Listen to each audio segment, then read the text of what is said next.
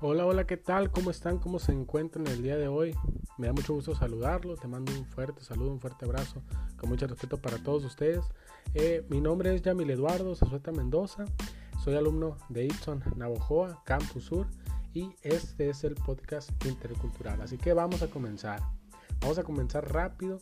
Eh, este podcast intercultural, yo voy a hacer mi aportación igual que mis compañeros.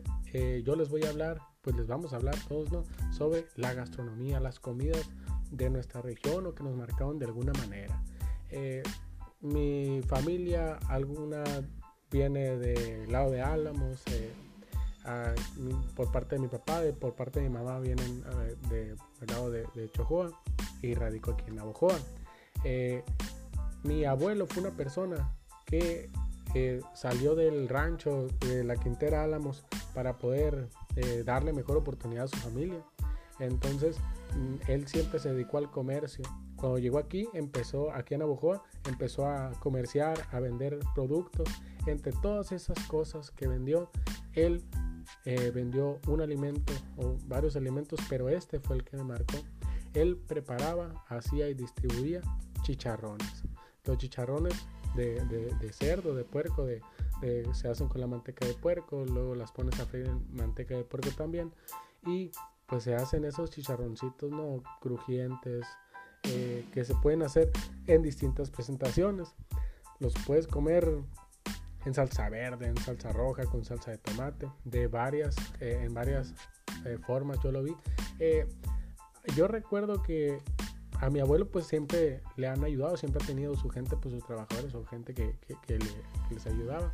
Entonces, él, recuerdo que él vendía este producto, él lo vendía, eh, negociaba, comerciaba y ya tenía sus clientes por este producto porque era, era, era bueno, era, era rico, era sabroso.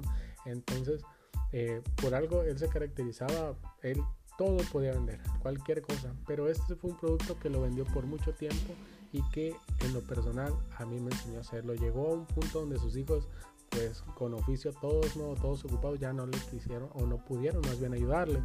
Eh, mis primos, mis hermanos, nadie, nadie fue el acomedido para irle a ayudar y, dije yo algún día, una vez llegué yo y le dije, pues yo quiero aprender a hacer eso, enséñame, yo le voy a ayudar, abuelo. Y me dijo mi abuelo, pues, pues ven para acá y conforme fue pasando el tiempo, fuimos haciendo, fui viendo pues empecé a conocer eh, cómo se hacía.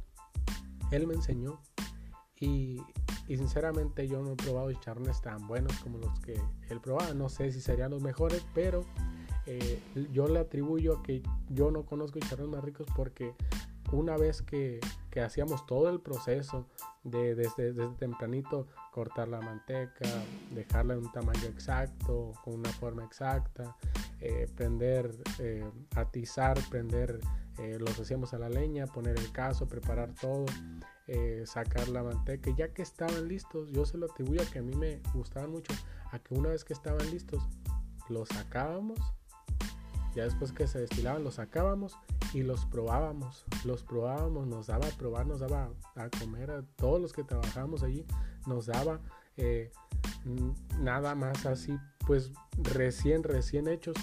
Hacíamos una salsita bandera, una salsita de tomate y listo. Lo probábamos, lo probábamos y, lo, y, sabían crujientes, carnositos, este, con esa textura particular y, ese sabor tan rico con el punto que le daba con los ingredientes tan secretos que, que le ponía. El único secreto yo que siempre leí pues era la medida de sal en, en agua eh, y, los puntos, los puntos de cada de ese proceso. Y es todo. Eh, y eso eh, yo se lo atribuyo a que a mí me encantaba esa comida porque no había comida más. Nunca he comido chicharrones recién salidos más que en esa oportunidad que, que tuve algún tiempo ayudarle a prepararlos y pues nos tocaba pues probarlos, ¿no? Darles el punto bueno, así también hacían carritos, hacían muchilorio, pero lo que a él más se le vendía era los chicharrones por alguna u otra razón. Entonces, pues ya después de que los probábamos, eh, pues seguía su, su, proceso, los empaquetábamos, los llevábamos pues a, la tienda o a donde los fuera él a repartir. Y esa es una enseñanza que me dejó desde que él falleció, falleció hace alrededor de unos 5 años, 6 años. No he vuelto a hacer chicharrones y es una intención que tengo más como no tengo necesidad de estarlo haciendo porque no tengo ya los clientes que él tenía ni tengo pues nada de eso, pues no los he hecho y es algo que me gustaría volver a hacer simplemente para volver a probar ese sazón, ese ese ese, ese alimento tan rico, tan tan pues fresco, tan recién salido. Y pues de mi parte es todo, yo les agrego pues esta historia y pues me da mucho gusto que que me hayan escuchado, que me hayan acompañado. Y pues cualquier cosa, pues aquí estamos. Un saludote fuerte a todos, bendiciones para todos y que sigan eh, disfrutando de estas historias eh, que conforman la, cultural, la culturalidad que de este grupo de, con mis compañeros. Y pues saludos, bendiciones para todos.